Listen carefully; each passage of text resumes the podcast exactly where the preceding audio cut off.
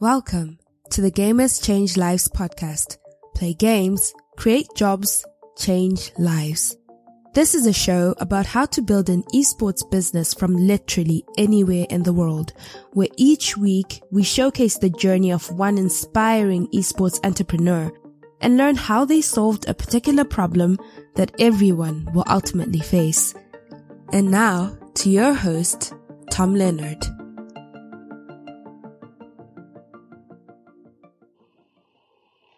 I'm Tom Leonard. I'm the host of the Gamers Change Lives podcast. When it comes to esports, I'm not the expert. I'm more of an explorer. The goal of the of the podcast is to hear from esports entrepreneurs and others around the world to hear how esports can create change, uh, jobs and to hopefully inspire others to do the same. Our tagline is play games, create jobs, change lives. Today, I'm honored to have Chantal Denise Ortega, the brand partnerships manager at Galaxy Racer North America and her Galaxy. I'm going to ask her in a minute about the name of their name that. Also, um, Miao Zhang, who oversees game pipelines and projects at Tencent based in Shanghai. Welcome to both of you. Thank you for hosting. Hi, Tom. Um, it's a pleasure to have us here. Hey, uh, so so where where are each of you speaking from? Miao. So I'm speaking from Shanghai. Right now is 9 p.m. for me. Great, great. and it's 8 a.m. here in Mexico City.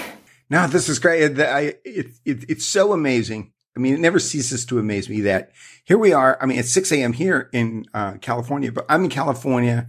Chantal, you were in uh, Mexico City. Now you're in Shanghai. Reginald, who's on the call, uh, the, our, our producer, he's uh, in Ghana. It's just like people literally from all over the world. First, can you each tell me how you um, got involved with esports? It's always it's always interesting to hear the very first stories, how people got interested in esports.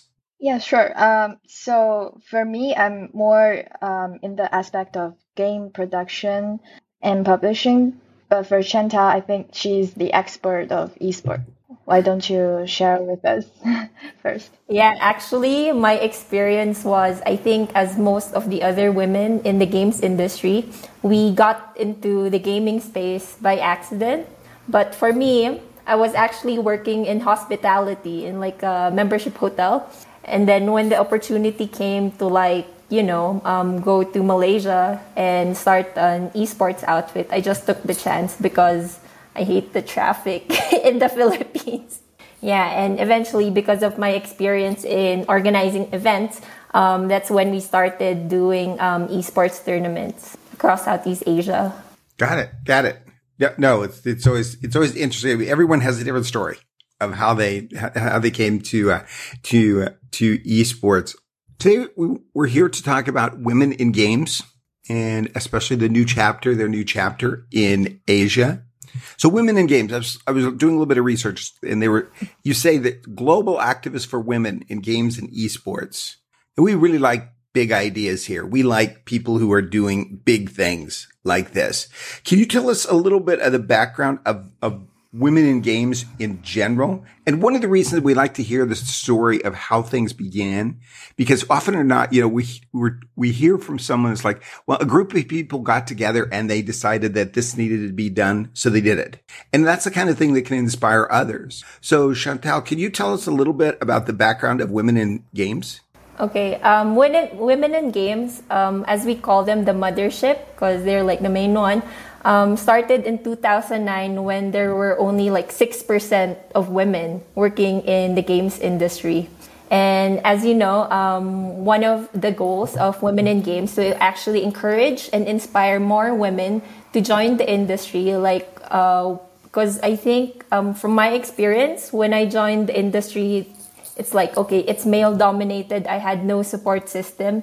And the goal of Women in Games is to actually foster um, you know, like it's a prepared formal way for young ladies to actually be inspired to join um, the industry.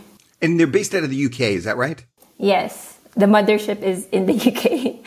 got it, got it. So, oh, oh, I was going to ask you. Um, I, I uh, when I was mentioning that you're a Galaxy racer, mm-hmm. um, one of our earlier guests was Mitch Esquera from uh, from the Philippines, from Galaxy. Yes, actually, um, Yeah, I just joined um, Galaxy Racer North America last week. I haven't had the chance um, to meet Mitch, but yeah, we are office mates now. Now, is it the organization in the U.S., which I think is really appropriate for women in gaming, is all it, it's a it's a it's a women based uh, uh, team. Is that right? Yes, actually, for Galaxy Racer North America, our CEO is Akemi Sue Fisher who is a woman, and then most of my teammates are actually women too, which is very apt because one of our projects is Her Galaxy, which is a grassroots initiative to actually empower and encourage more women, younger ladies to join esports tournaments and professionally. Yes, one of the things that we were learning was we're always learning things all the time here was just how big Galaxy Racer is around the world. And it's not as well known here in the US, but they're going to be well known on uh, for uh, women women in gaming in, in the U.S. So, you know, how long have you been at uh, in your, your job there at Tencent? Uh, I've been working here uh, nearly a year. No, Tencent. That's that's uh, boy, that's the that's the big one out there, the big company out there in the in the field of gaming. That's great. Can you talk maybe a little bit about are there particular individuals who started women in gaming way back at the UK? Is there, is there kind of a story about who started it? Um, so I was just talking to the CEO of Women in Games, um, Marie-Claire.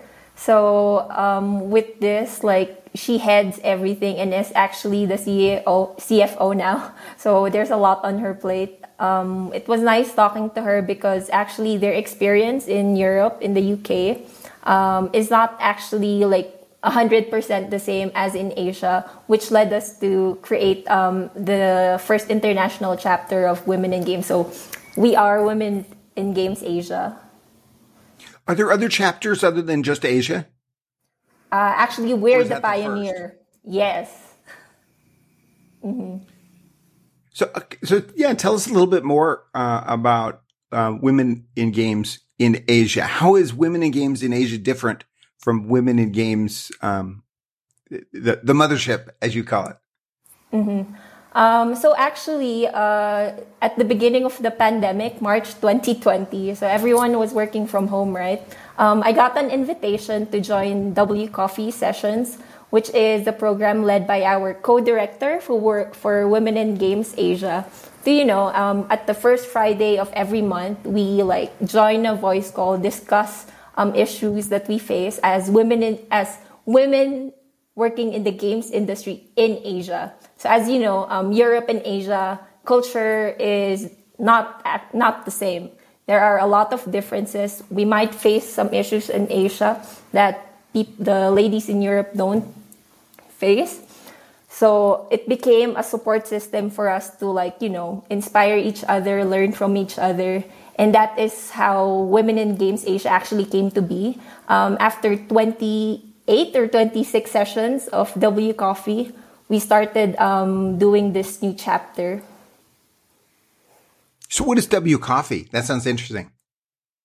Yeah, it's the first project of Dan Sun, our co-director now. Um, she just gathered 140 ladies up to uh, to date um, to actually tune in. We have an hour each month to actually, you know, get to know each other, introduce where our companies, learn from each other's like for example, if there's an issue that we face, do you have any like recommendations or suggestions to the other ladies?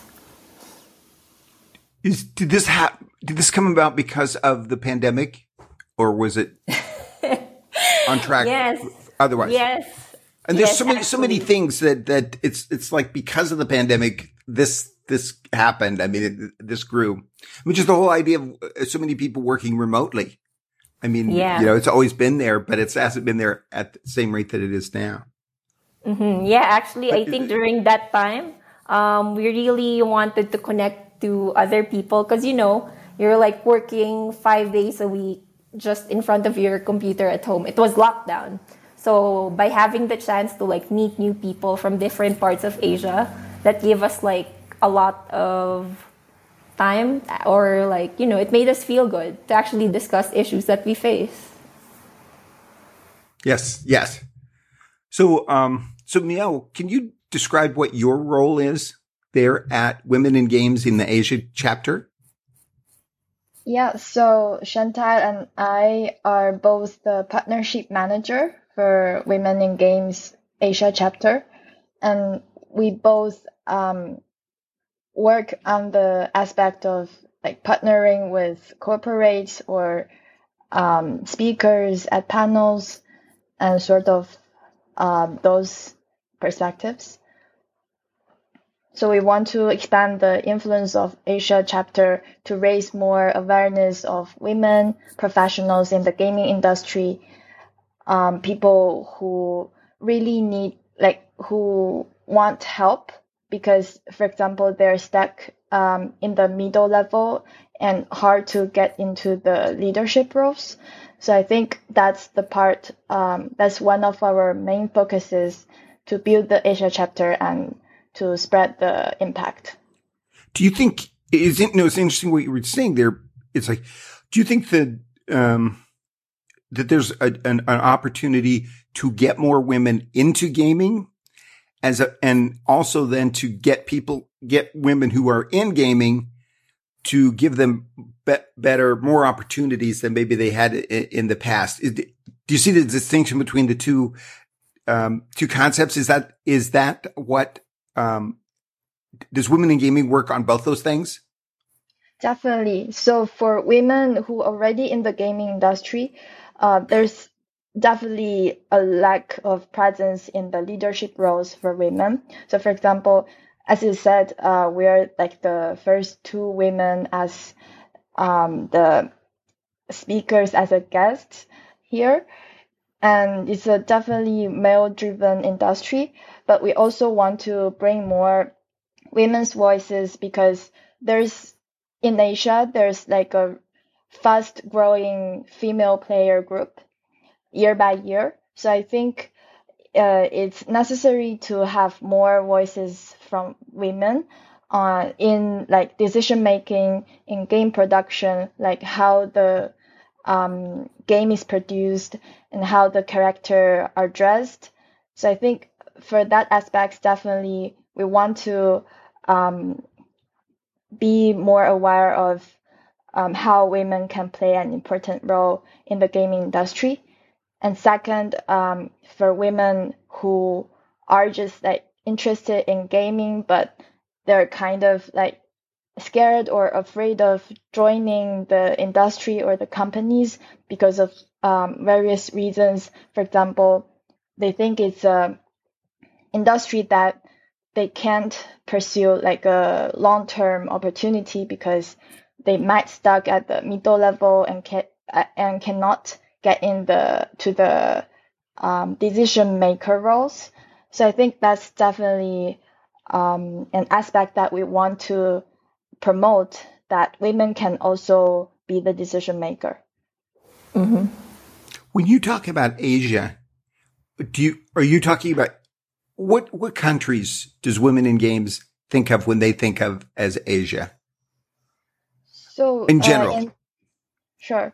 So in our leadership team, um, we have people from China, definitely from Philippines, from um, Malaysia, Singapore, um, also Pakistan and India, I think. So I think those countries, um, we definitely have a diverse team that covers um, a lot of countries, but we, we also want to expand the influence, not only focusing on a certain countries, but also um, covers all the Asian areas.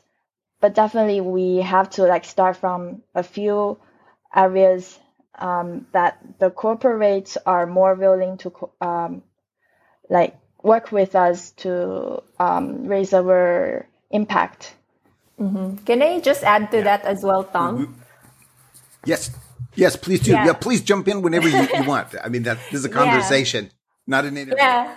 Because you were asking earlier, like what sets apart um, Women in Games Asia from Women in Games in Europe.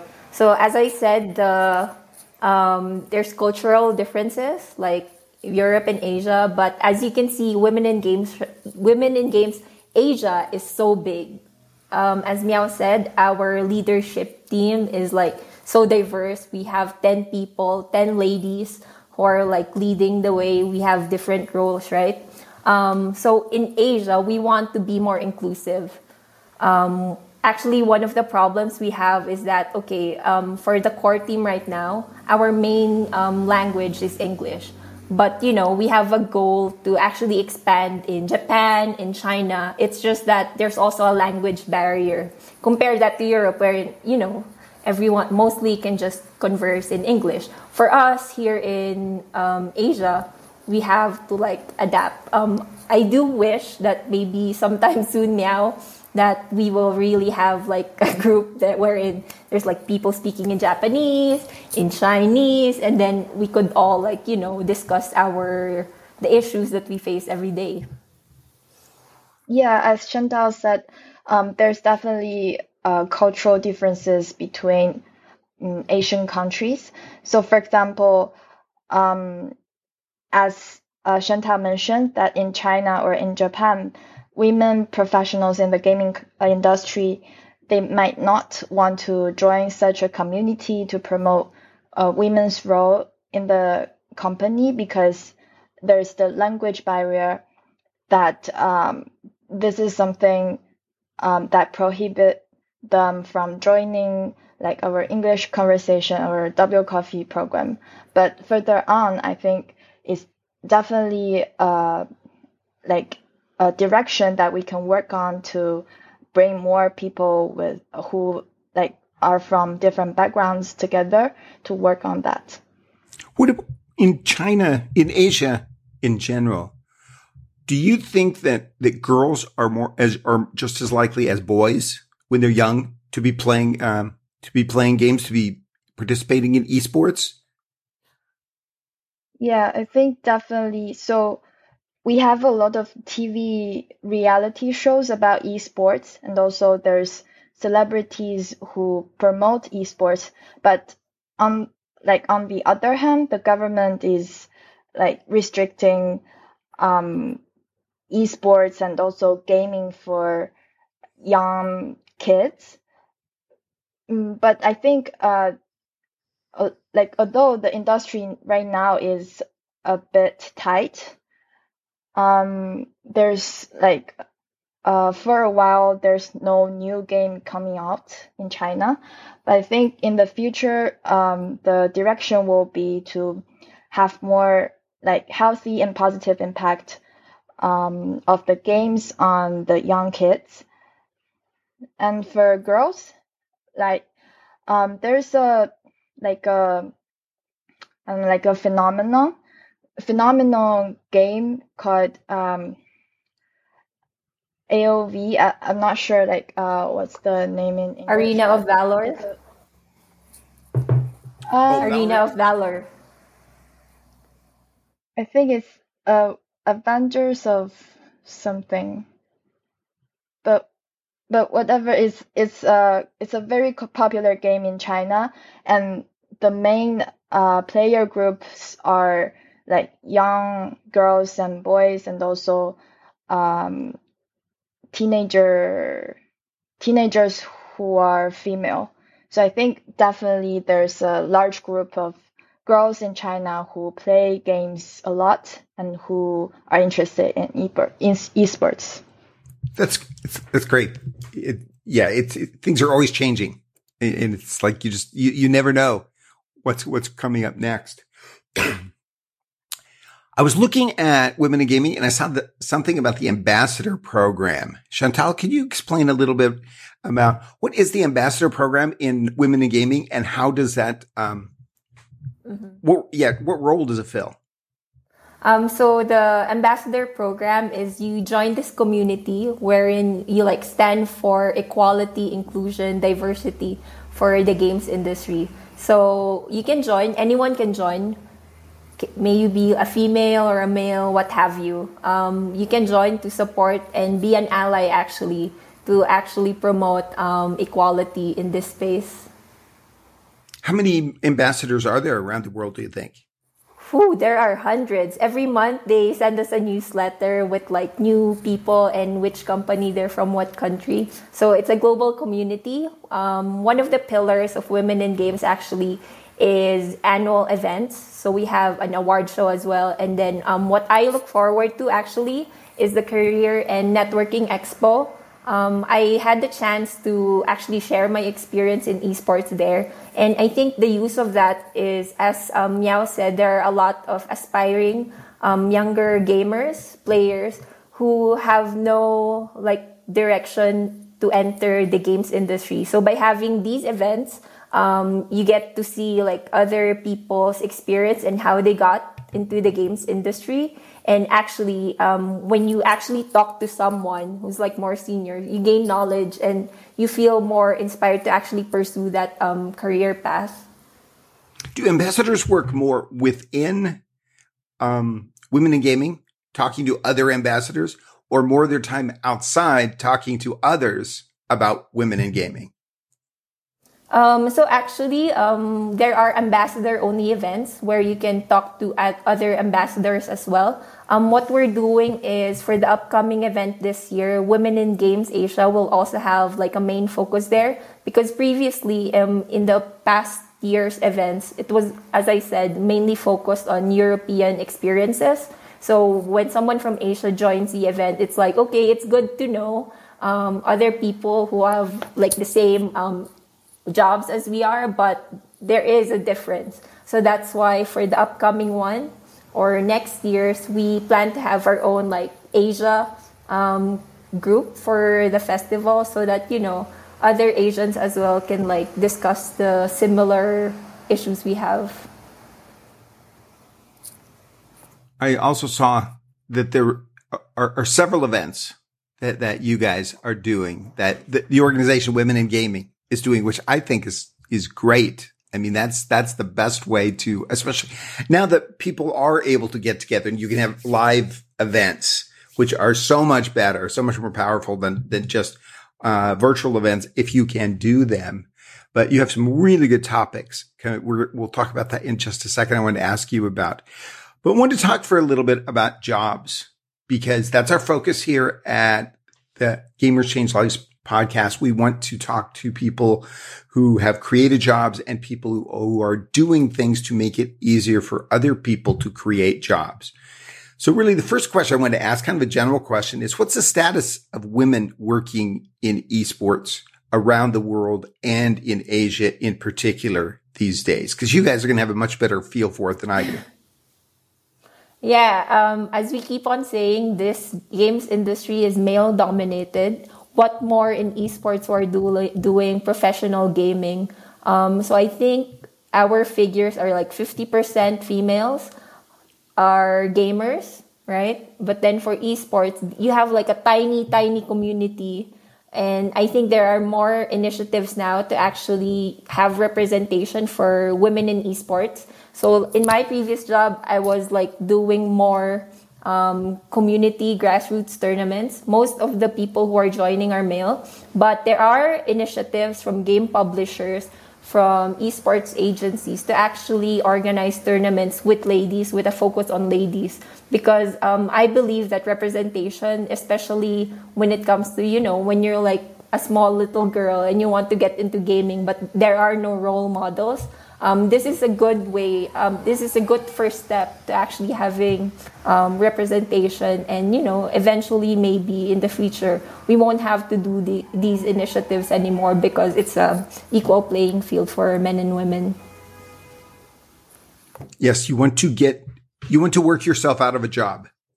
you want that to not not not be needed anymore to to spread that. One of the things. Um, yeah, because we our second our second guest here was Queen Arrow, who from uh, Kenya, who's the fighting um, championship over there, and it's just such a great story to hear her story of you know becoming a fighting uh, a fighting uh, professional player, you know, Mortal Kombat and so on, and how it is worked for her being being female in Africa yeah, how that it, it's been such a challenge for her to get where she is, but she's like, you know, on the world stage, you know, in multiple locations. And that's why it's just, it's interesting to see people like that because it comes back to just what you were describing. It's role models.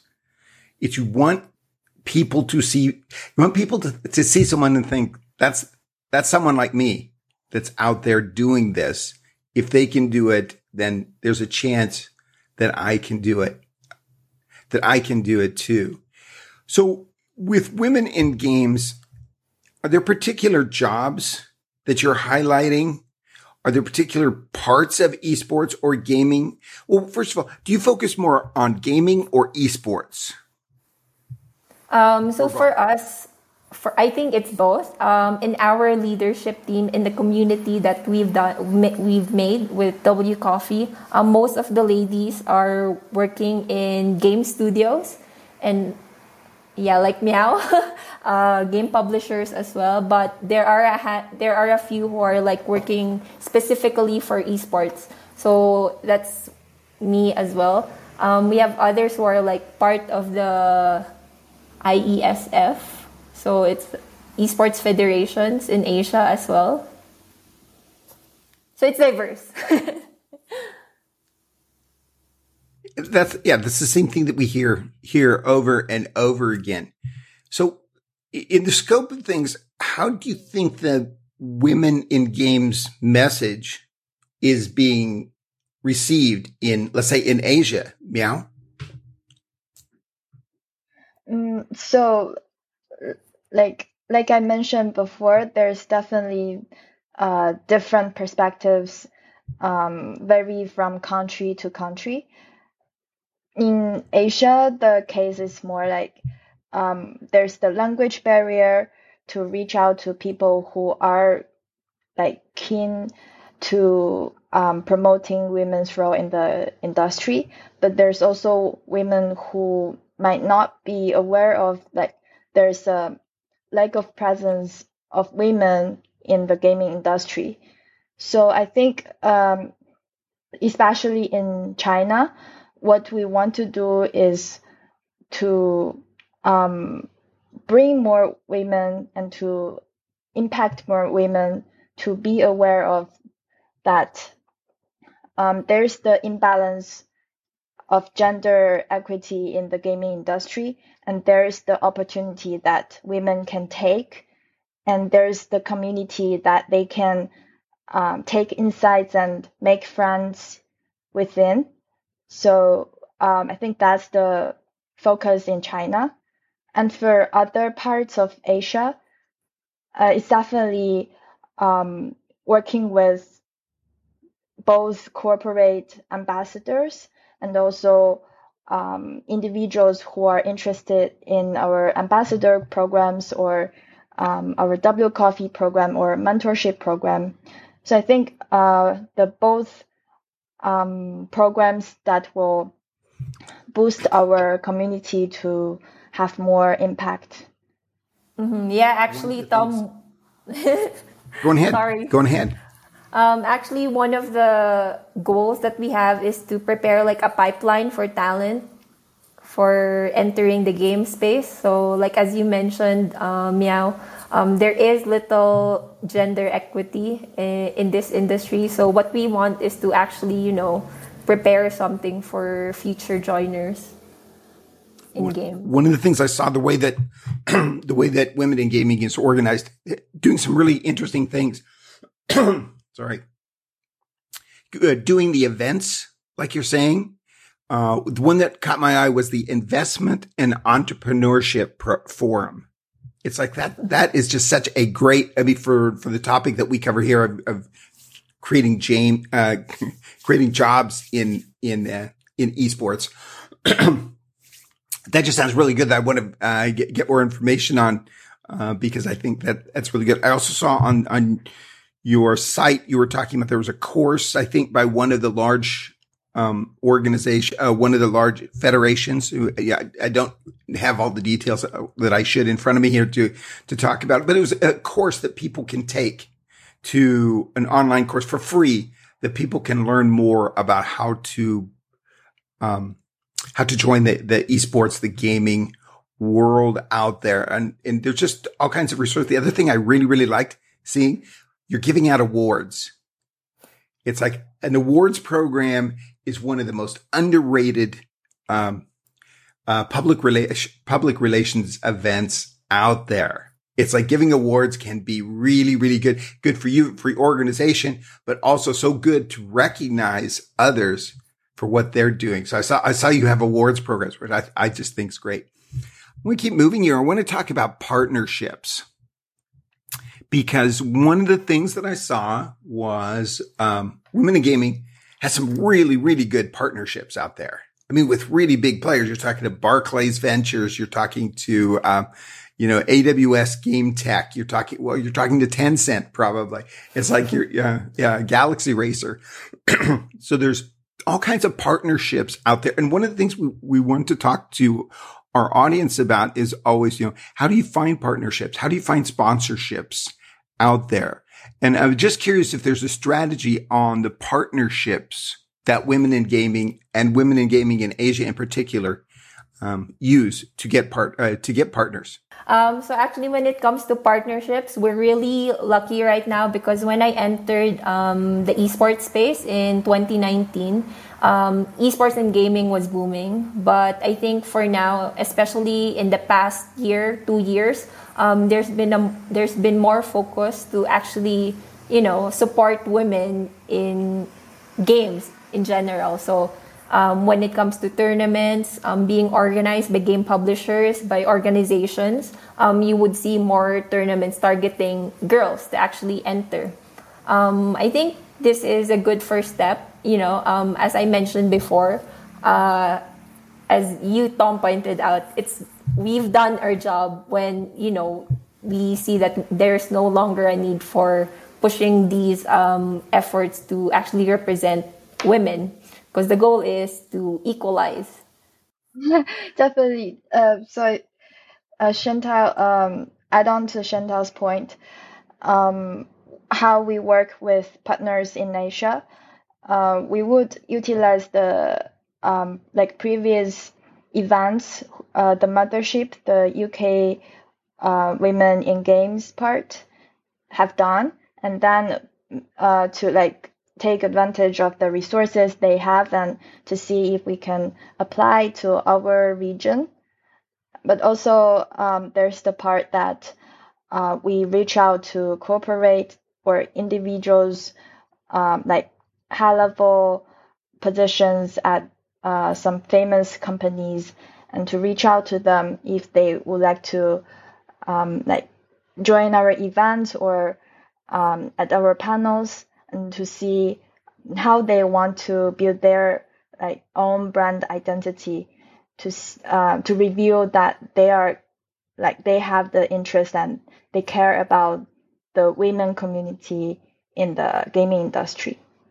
What kind of response do you get from people when you reach out to them usually? Cause, cause we live with it here a little bit and you know, finding guests for the podcast and talking to people who have been incredibly generous on, on uh, coming on board here to, to work with us. When you are out there approaching people to, to come on board and work with women in gaming, what kind of response do you get?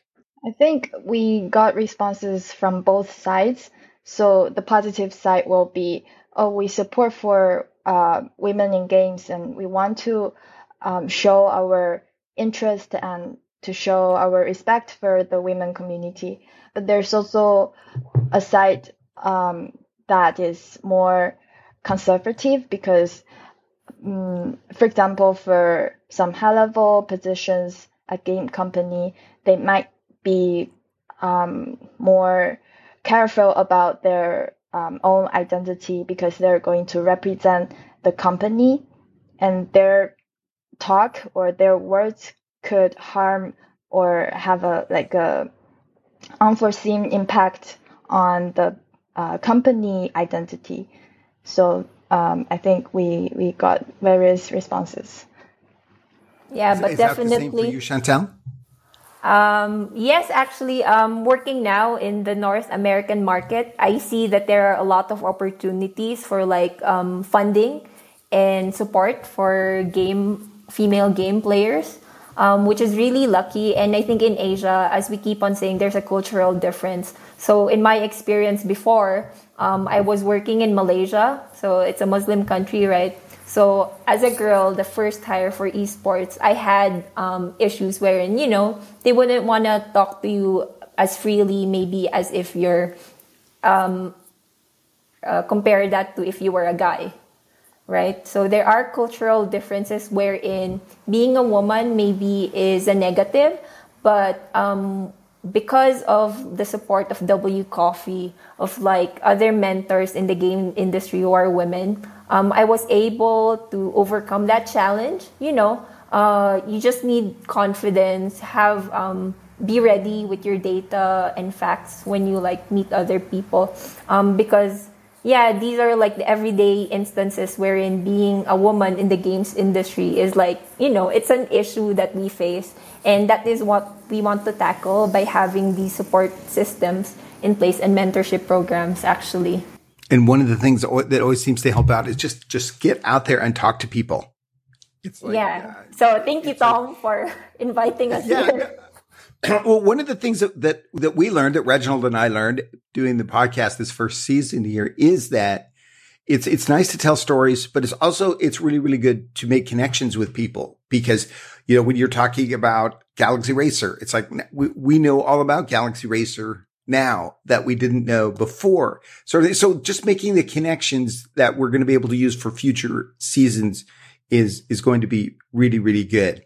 So, and partnerships, are such a vital part of esports. It's like if you have a team or if you have a tournament, if you, you want to have those, uh, sponsors out there and finding a sponsor for a, team or a streamer is the same as it is for, um, you a partnership like, like you guys are doing there so well. And it's just all, all the time. I just keep thinking back to Queen Arrow there and her, her Mortal Kombat, um, t- events around the world in, you know, coming all the way, all, all the way from Kenya. It's just, you know, such mm-hmm. a, a role model there.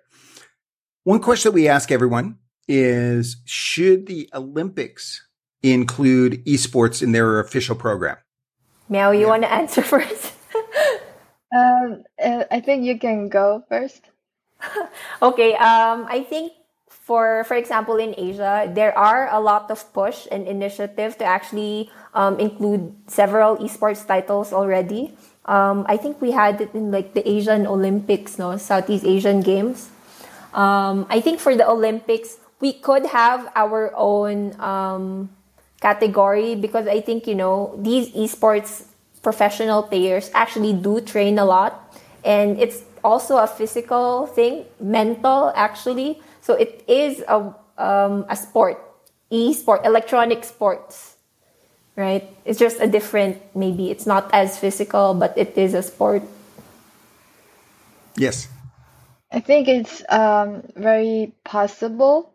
So right now, I know in China there's a few like um, like small scale, uh, like province scale, um, sort of like the sports event that include like already include esports as a, a program. So um, further on, I think for Olympics, it's more about how this um, sport can show the spirit of cooperation or um, like anything that related to um, the sports spirit, and also is it like can be done in a healthy and encouraging way for individuals. Yeah, one of the things we're always talking about here, because we're always trying to wrap things back into jobs. And with, if the Olympics really gets on board and does a big push, there's going to be so many jobs created around the world as, you know, because one of the things I think that a lot of people don't always think of is the Olympics are just like the final event there's like months, years of events leading up to that that create, that has its own set of activity there. The thing I always ask people about, what about mobile? Is mobile esports, is mobile gaming, is that the future of esports? Do you think? Cause it's, it's yeah. interesting because you guys have, you guys are coming from two different places that, um, it'd be just interesting to know what your take on it is.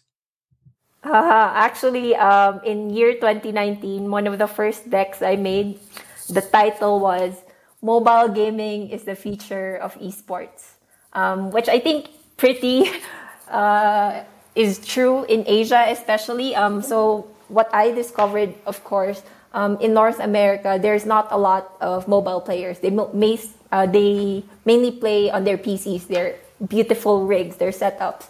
But however, here in Asia, um, you know, Asians, we like what's in front of us. So a phone, everybody has a phone. It's very accessible. Um, you might have like a very high end um, cell phone or, you know, just a normal um, cell phone wherein it enables you to play games that are like smaller in size.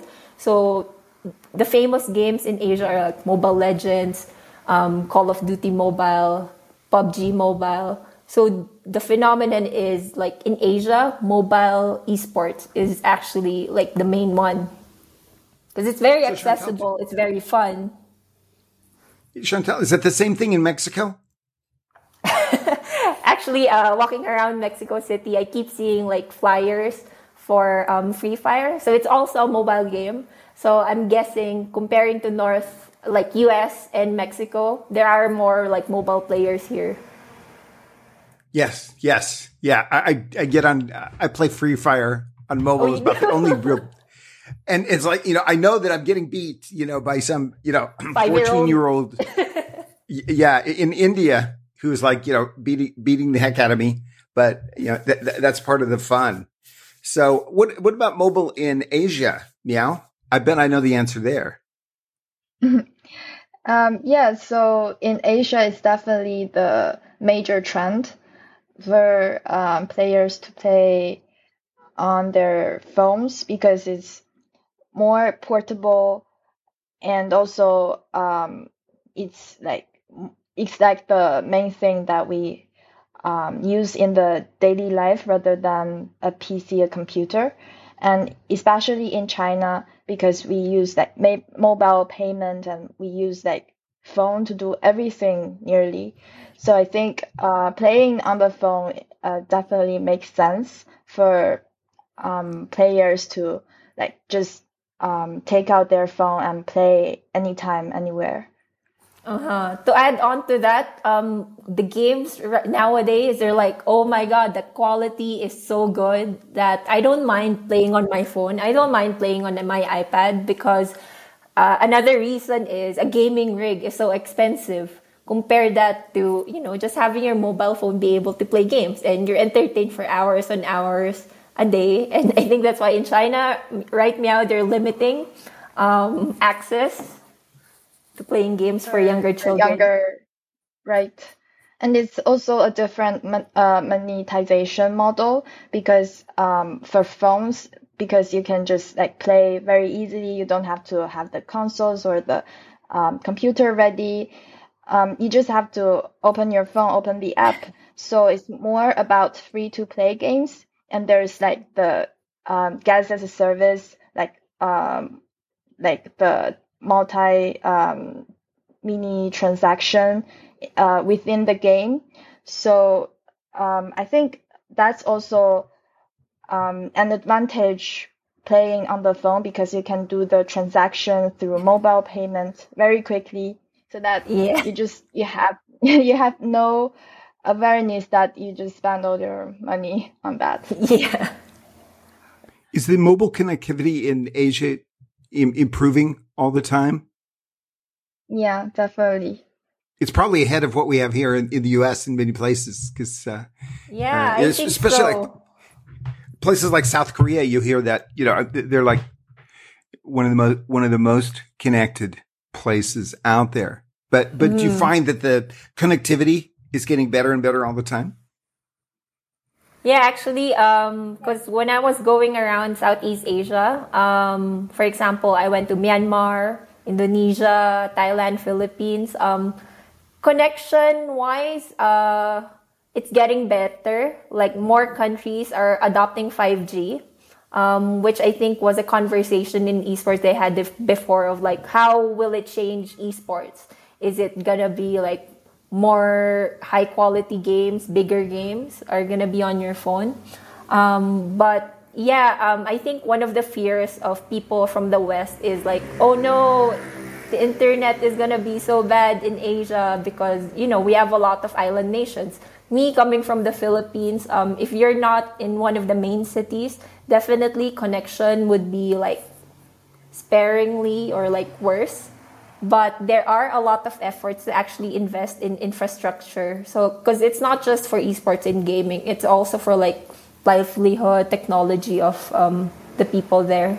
What what's the future for women in gaming? What what's what what's the what's what's the longer term plan do you think for women in gaming and then women in gaming in asia. Mm, so for women in games um, generally we'll have um, so right now we have the creative leadership lab and you can find in the on the uk page. Um, it's more about like helping women who do well in the middle positions but like kind of stuck for um, leveling up to leadership roles so i think that's definitely a great opportunity for um, our audiences uh, who tend to have a like a more higher position but need more advice and help. And for women in games Asia, we'll support a few conferences in Asia about gaming. And also we have the corporate partner uh, who is going to be our ambassadors at, at the business level. And also we'll have the monthly W coffee program just to just to see Chantal if you have anything to add. Mm-hmm. Yeah, just to add on to that, um, our goal is to have equality, diversity, inclusion in the games industry. Um, our long term goal is to have more opportunities for women to enter the gaming and esports space. And we support all of the initiatives that you know support women for women. It's a great program to have have out there to to show to uh, to women to girls around the world that women can be successful in gaming and can be successful in esports to give them the role models to be able to do that. Hey, I, I really appreciate you guys both taking, um, I mean, guys in in the the, the everyone sense, not it's yeah. like um um so now I really appreciate you taking a little bit of time here, especially from all over the world, to be able to talk about this because it's something we're going to keep talking about over and over again is is how more people can be involved in esports and particularly more women around the world. So where's the where's the best place for people to learn more about women in gaming? Yes, actually, um, you can just head over to our W Coffee website. It's womeningames.cafe. Um, we'll send over a link, a list of links that you can reach us to. Yeah. You know, one thing I just realized for this entire conversation, I have probably been saying women in gaming. and it fine. is not just to make it super clear. We'll make it clear. It, it's women in games, right? Women in games and women in games Asia. Okay, so this is yeah. I'll go back to correct. Oh, well, I can't correct the me mangling it over and over, but yes, to make a big deal so people will remember, it's women in games out there, not women in gaming. Hey, it's six o'clock in the morning. Well, it's almost seven o'clock in the morning now here, so I get a little think, bit of, of. I think you get like most of um, the name right most most of the times. Great. Okay. Yeah. Oh, you you were maybe you were keeping keeping track. so, um, no, again, again, I really do appreciate, I appreciate Reginald setting up this interview because it's, it's an important conversation that we get to have. And one of the, one of the good parts of having the podcast is to be able to connect with people like you. So invite everyone to subscribe to the podcast wherever you listen to podcasts on social media. That way you're going to be notified when we publish our next episode. We have some really, really good guests coming up shortly, just like we had here today on all kinds of great topics that you do not want to miss. So thanks again for listening. This is the Gamers Change Lives podcast. Play games, create jobs, change lives. Thanks to both of you. Thank you. Thank you for having us. Thank you for having us.